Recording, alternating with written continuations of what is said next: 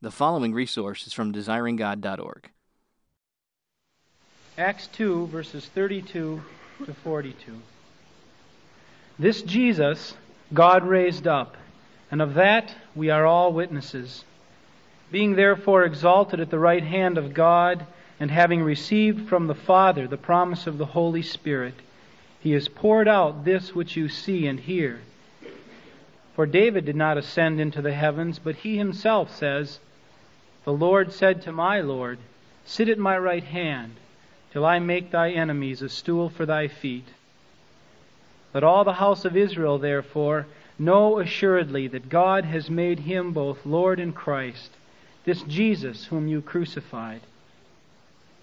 Now, when they heard this, they were cut to the heart, and said to Peter and the rest of the apostles, Brethren, what shall we do? And Peter said to them, Repent, and be baptized, every one of you, in the name of Jesus Christ for the forgiveness of your sins, and you shall receive the gift of the Holy Spirit. For the promise is to you and to your children, and to all that are afar off, every one whom the Lord our God calls to him. And he testified with many other words and exhorted them, saying, Save yourselves from this crooked generation. So those who received his word were baptized. And there were added that day about 3,000 souls. And they devoted themselves to the apostles' teaching and fellowship to the breaking of bread and the prayers. Let's pray together. Oh, how we love thy law. It is our meditation all the day.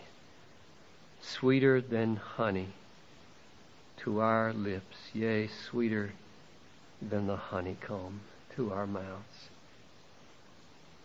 Do a work on our spiritual taste buds for the next half hour, Lord, so that it is not tasteless to us. Awaken hearts that are tired because of a lost hour's sleep. And may we exert all of our mind's attention and our heart's affection towards your holy word. And enable me, I pray, to speak of it with truth and with power by your Holy Spirit. In Jesus' great name we pray. Amen. I would like to ask two questions and try to answer them with you this morning. The one is, what does it mean to receive the gift of the Holy Spirit? And the second question is, how shall we receive the gift of the Holy Spirit? And I want us to focus our attention in on the book of Acts rather than bringing in too much from outside that book. First, what does it mean to receive the gift of the Holy Spirit? One of the most commonly used books in the contemporary charismatic renewal is the book entitled The Holy Spirit and You by Dennis and Rita Bennett. On page 64, they pose the question what if I don't speak in tongues? Can I receive the Holy Spirit without speaking in tongues? And they answer with these words quote, It comes with the package. Speaking in tongues is not the baptism of the Holy Spirit, but it is what happens when and as you are baptized in the Spirit, and it becomes an important resource to help you continue, as Paul says, to keep on being filled with the Holy Spirit. You don't have to speak in tongues in order to be saved. You don't have to speak in tongues in order to have the Holy Spirit in you. You don't have to speak in tongues to have times of feeling filled with the Holy Spirit, but if you want the free and full outpouring that is the baptism in the Holy Spirit, you must expect it to happen as in the Scripture. If you want to understand the New Testament, you need the same experience that all its writers had. And then on page 20, they sum up this classical two stage Pentecostal teaching like this The first experience of the Christian life, salvation, is the incoming of the Holy Spirit through Jesus Christ to give us new life, God's life, eternal life. The second experience is the receiving or making welcome of the Holy Spirit so that Jesus can cause Him to pour out His life from our spirits to baptize our souls and bodies and then our world around with His refreshing and renewing power. And they call this two step procedure the scriptural pattern of the doctrine of baptisms. Now, I have two things to say in response to this classic and moderate statement of Pentecostal teaching. One is negative and the other is positive. And I'm going to begin with the negative so that I can end on the positive since that's the way I mostly feel. The negative thing is that I doubt that they are right in saying that speaking in tongues is a necessary accompaniment of the baptism in the Holy Spirit. Now, in order to show you why I doubt that, we need to walk with them through the book of Acts and see where they get their argument, and then see if the observations that I have in response to that will outweigh that argument. Walk with me. Start at chapter 1, verse 5 of the book of Acts, written by Luke. Whenever I refer to what Luke says, it's what I mean he is communicating by the way he puts together this chronicle of his, Acts. In Acts chapter 1 verse 5, Jesus says to his disciples just before he's ascended into heaven, John baptized with water, but before many days you shall be baptized with the Holy Spirit. And then drop down to verse 8. You shall receive power when the Holy Spirit has come upon you, and you shall be my witnesses. So Jesus says that very soon there's going to be a baptism in the Holy Spirit accompanied by power. Well, that happens in Acts chapter 2, verses 2 through 4. Suddenly, a sound came from heaven like the rush of a mighty wind, and it filled all the house where they were sitting. And there appeared to them tongues as of fire, distributed and resting on each of them. And they were all filled with the Holy Spirit and began to speak in other tongues as the Spirit gave them utterance. So there's the fulfillment of the promise of verse 5 of chapter 1, and it is accompanied by speaking in tongues. The next time that the word tongues occurs in the book of Acts is in chapter 10. Chapter 10, verses 44 through 46. The term tongues only occurs in the book of Acts three times, or on three occasions. And this is the second one. While Peter was still saying this, the Holy Spirit fell on all those who heard the word. This is the house of Cornelius the Gentiles to whom Peter had come to preach. The believers from among the circumcised, that's Jews, who came with Peter were amazed because the gift of the Holy Spirit had been poured out even on the Gentiles, for they heard them speaking in tongues and extolling God. So on the second instance here, Again, the outpouring of the Holy Spirit on a group of people is accompanied by speaking in tongues. The last place where the term tongues occurs is in chapter 19, verse 6. The situation here is that Paul has come to Ephesus. He has found some confused disciples of John the Baptist. Long after his death, there are still disciples of John the Baptist who don't know anything about the Holy Spirit firsthand. And Paul tells them about the Spirit, tells them that they should be baptized in the name of Jesus, not just in John's baptism. And in verse 5 says, On hearing this, they were baptized in the name of the Lord Jesus, and when Paul had laid his hands upon them, the Holy Spirit came on them, and they spoke with tongues and prophesied.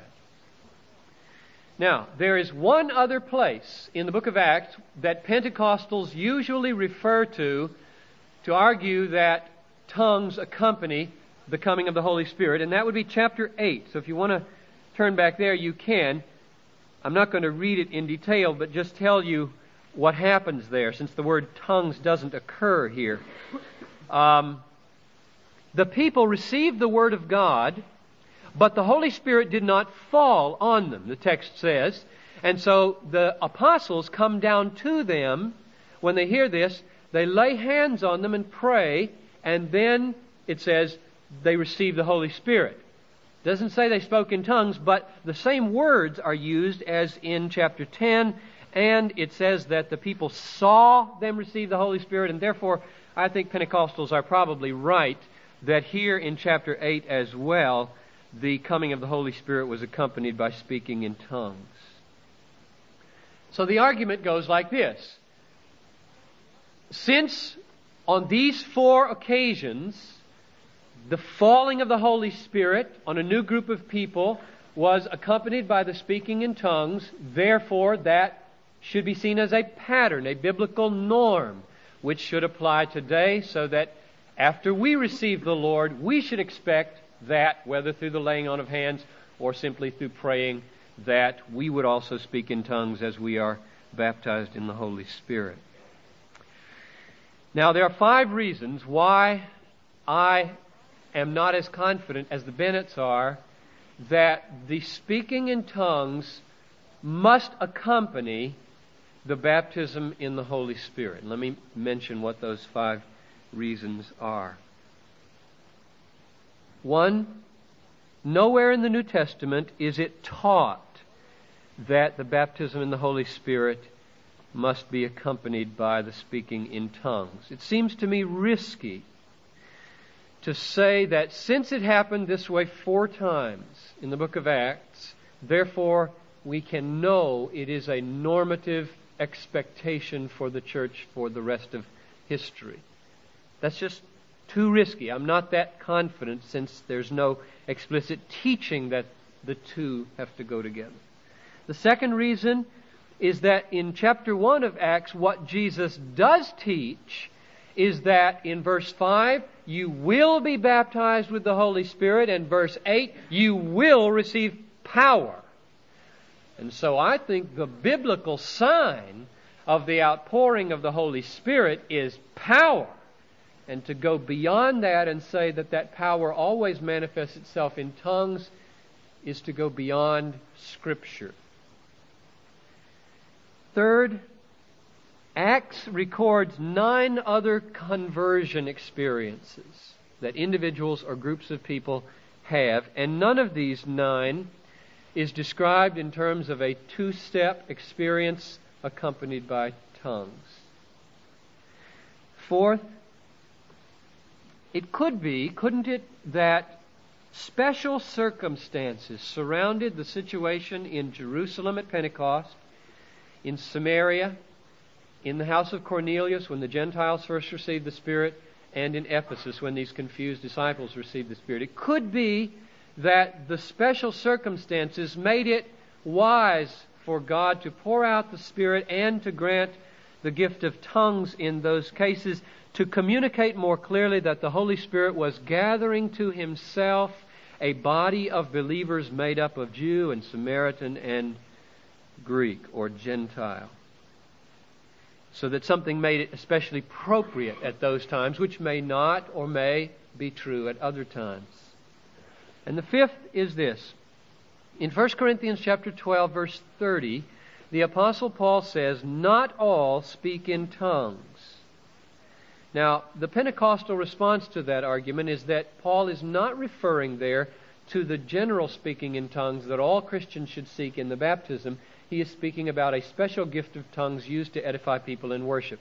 And the problem with that response is that the language used in verse 30 of 1 Corinthians 12 is speak in tongues, different from the language that was used in chapter 12 earlier when the kinds of tongues or gift of tongues was referred to in worship. It's the same words used for the speaking in tongues elsewhere. And therefore, I'm slow, real slow and hesitant. In fact, I cannot, with any authority, say with the Pentecostals, you must speak in tongues or you haven't been baptized in the Holy Spirit.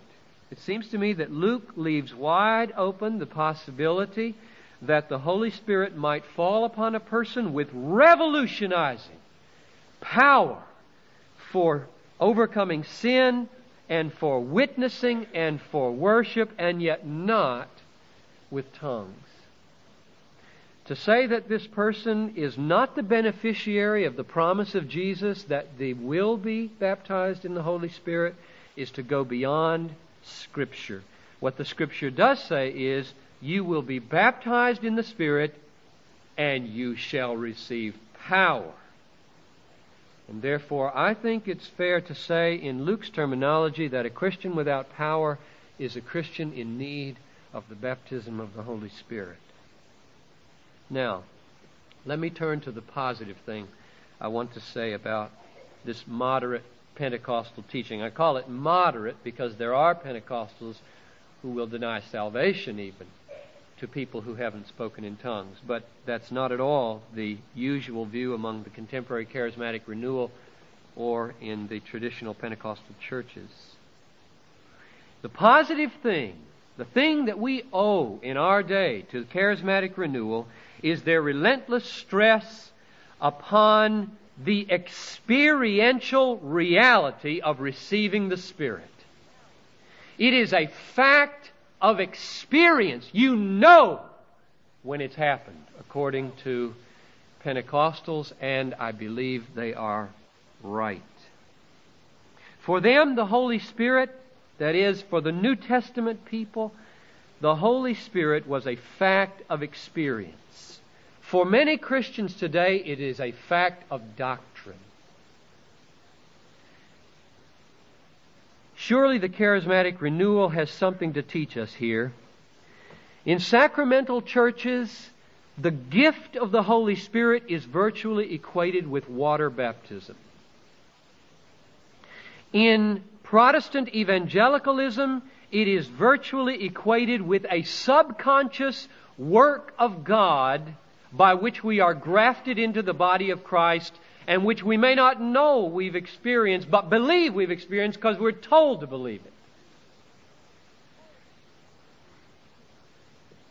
It's easy to imagine a spiritual counselor after a Billy Graham crusade, for example, in a counseling room, say to a new convert, Now don't expect to notice any difference, but believe that you have received the Spirit. But you would never find something like that in the New Testament.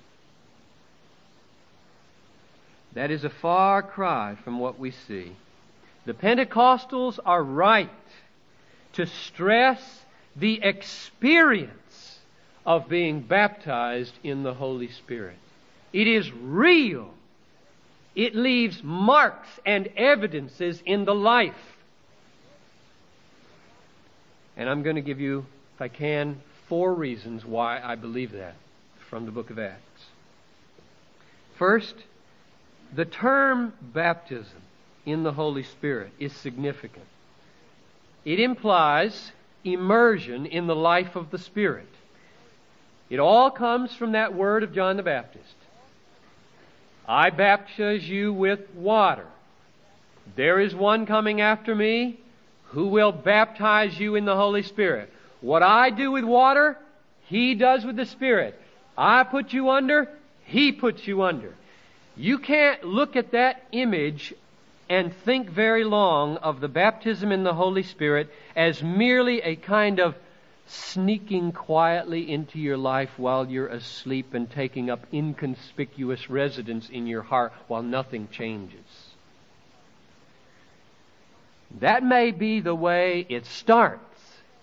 But if it ends there, Jesus and Luke would say, You have not been baptized in the Holy Spirit.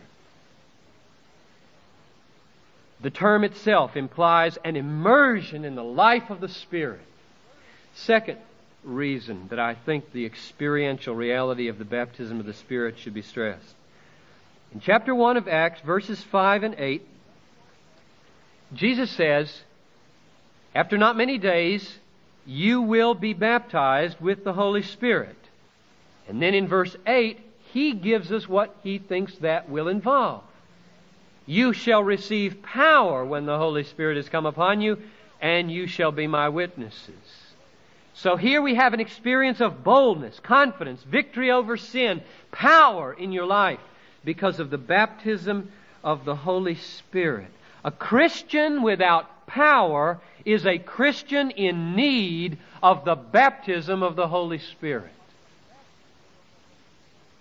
Now I'm aware that in 1 Corinthians chapter 12 verse 13 Paul says that baptism in the Spirit is an act of God by which we become a part of the body of Christ at conversion so that we can say in one sense everybody who has been truly born of God has been baptized with the Holy Spirit.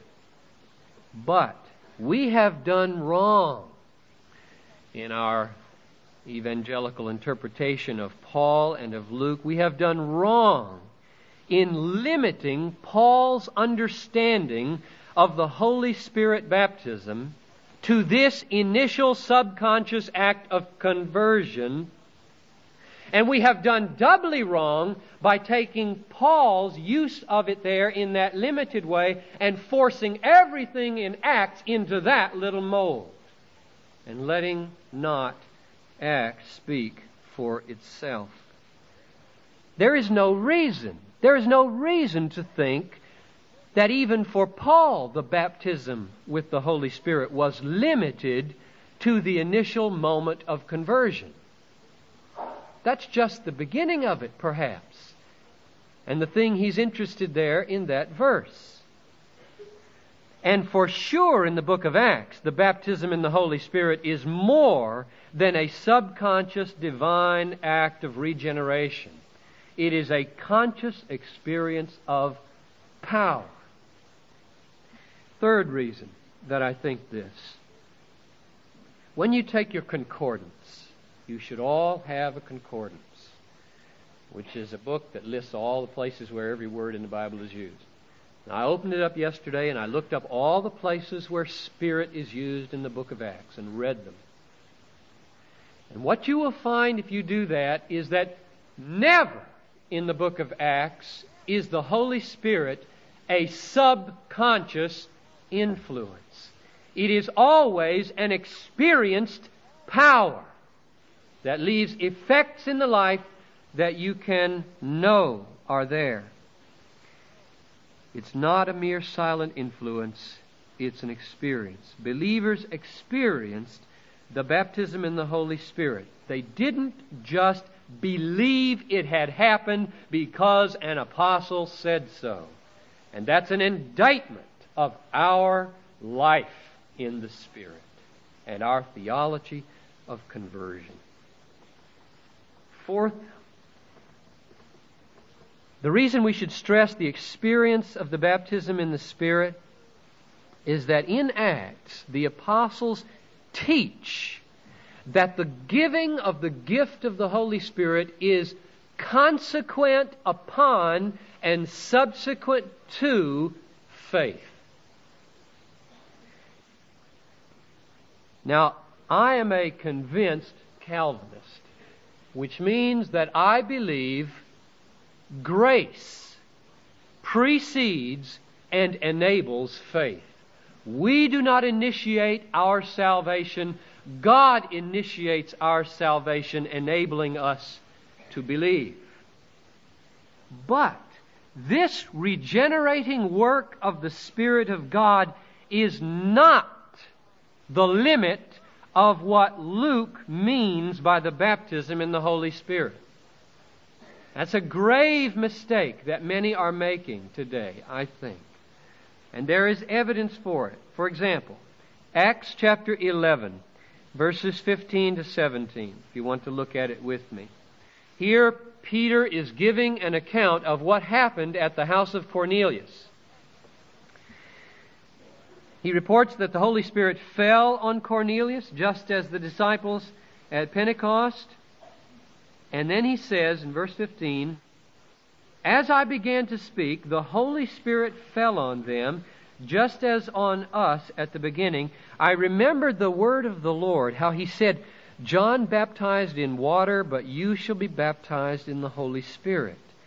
If then God gave the same gift to them as he gave to us when we believed, or having believed, or literally with the NASB, after we believed in the Lord Jesus Christ, who was I that I should withstand God? So notice that the gift of the Holy Spirit is given, Peter said, to us on Pentecost because we were believing. We were believers. You know the disciples were believers a long time. But here, the belief is given as the cause and the preceding occasion of the outpouring. And so it was with those in Cornelius' house.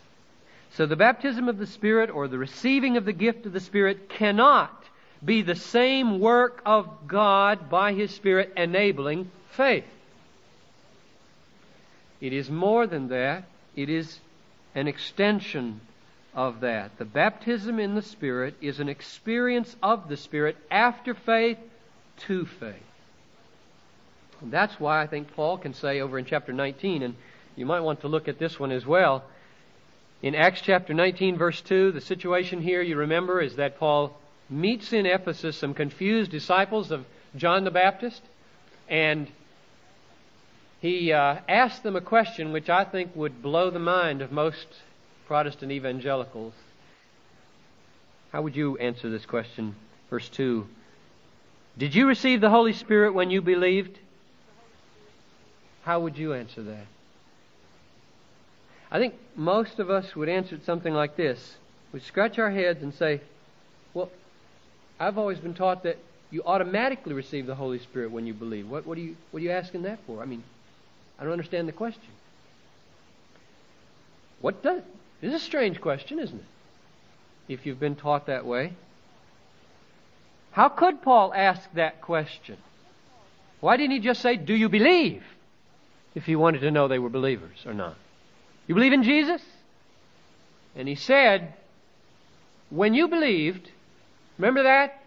Did you receive the Spirit? If you can't talk like that, you can't talk like the apostles. I think the reason that Paul could ask that question is because receiving the Holy Spirit is a real experience given to faith. And it is so real that it is the best evidence for faith. And therefore, if you want to find out whether somebody has believed, ask them about their experience of the Holy Spirit. I don't think that's any different than what Paul taught in Romans 8 14, where he said, All who are led by the Holy Spirit are the sons of God. Being led in the power of the Holy Spirit is no small thing, and it's the criterion by which He determines who are the children of God. I sometimes fear that we have so redefined our conversion theology, or redefined conversion, in terms of human decisions, and so removed from the event of conversion any necessity of the experience known experience of God's Spirit that there are many who think they are saved today and are not because they simply have a head full of Christian ideas and have never tasted the power of the age to come. So you see, the real issue that Pentecostalism and the charismatic movement raises for us is not the issue of tongues. That's relatively unimportant. We'll be studying tonight and in some subsequent Sunday nights about the place of that.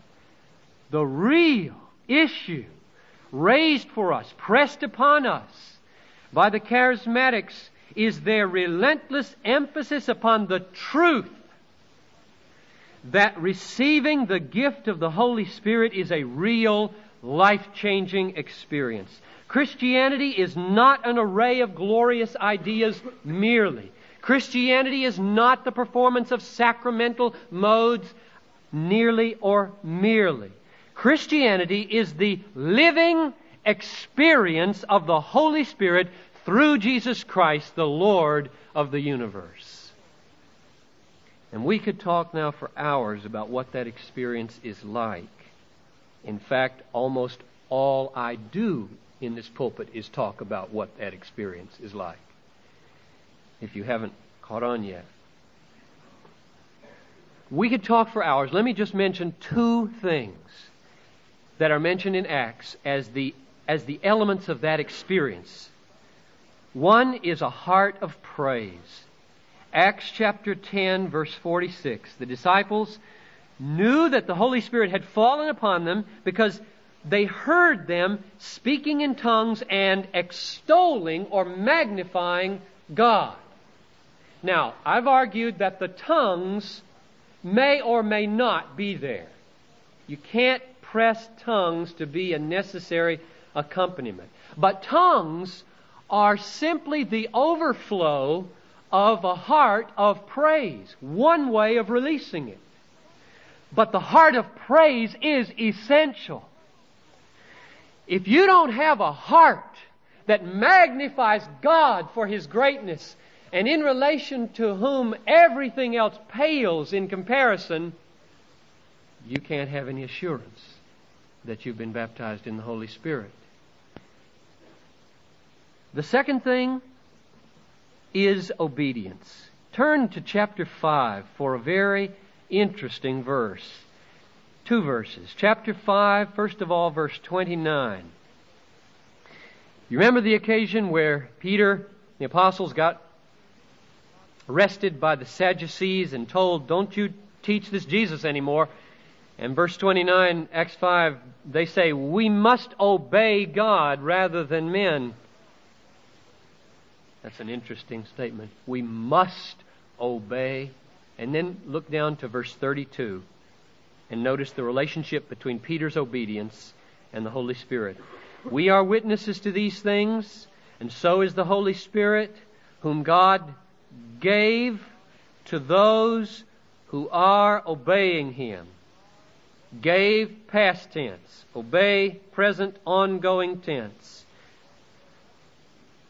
The evidence of whether or not you have been given the Holy Spirit is whether you are saying to Sadducees,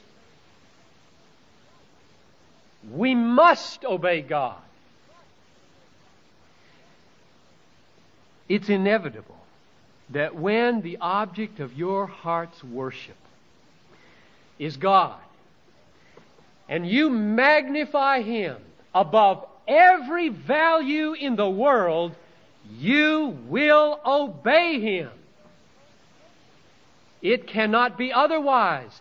Disobedience is a devaluing of God. And if your heart is full of praise, your life will be full of obedience.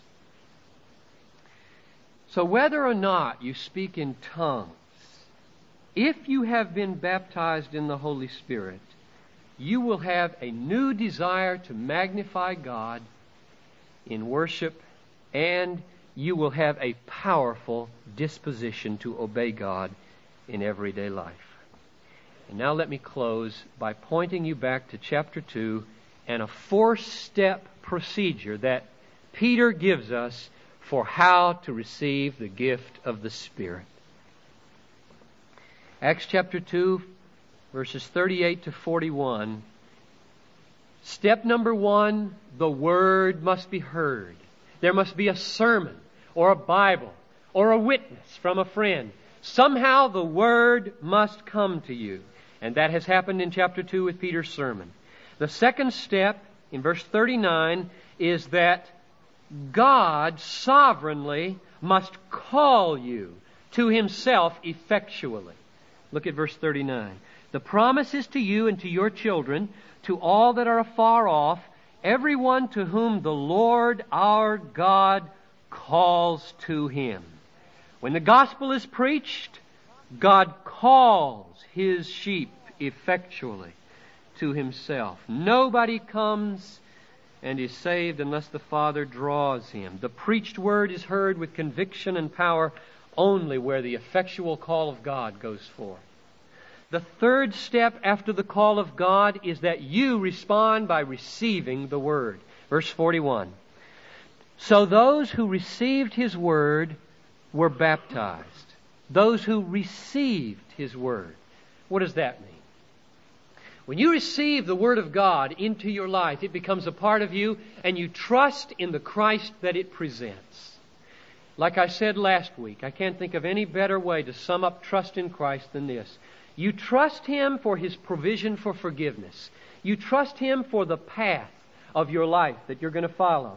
You trust Him for the power to give you the power or the enablement to go along that path. And you trust Him for the promises you need to have a hopeful future. And when you do that, you're obviously involved in repentance, turning away. It says in verse 38, repent. That simply means turning away from all of your own self wrought provisions and paths and powers and promises. And when you do that, when you turn to Jesus Christ and say to Him, I trust you for power, that is an opening of your heart to the Holy Spirit. And the promise of Peter here is that you will receive him. Thank you for listening to this resource from desiringgod.org. If you found it helpful, we encourage you to enjoy and share from thousands of resources on our site, including books, sermons, articles, and more, available free of charge. DesiringGod.org exists to help you treasure Jesus more than anything else, because God is most glorified in us when we are most satisfied in Him.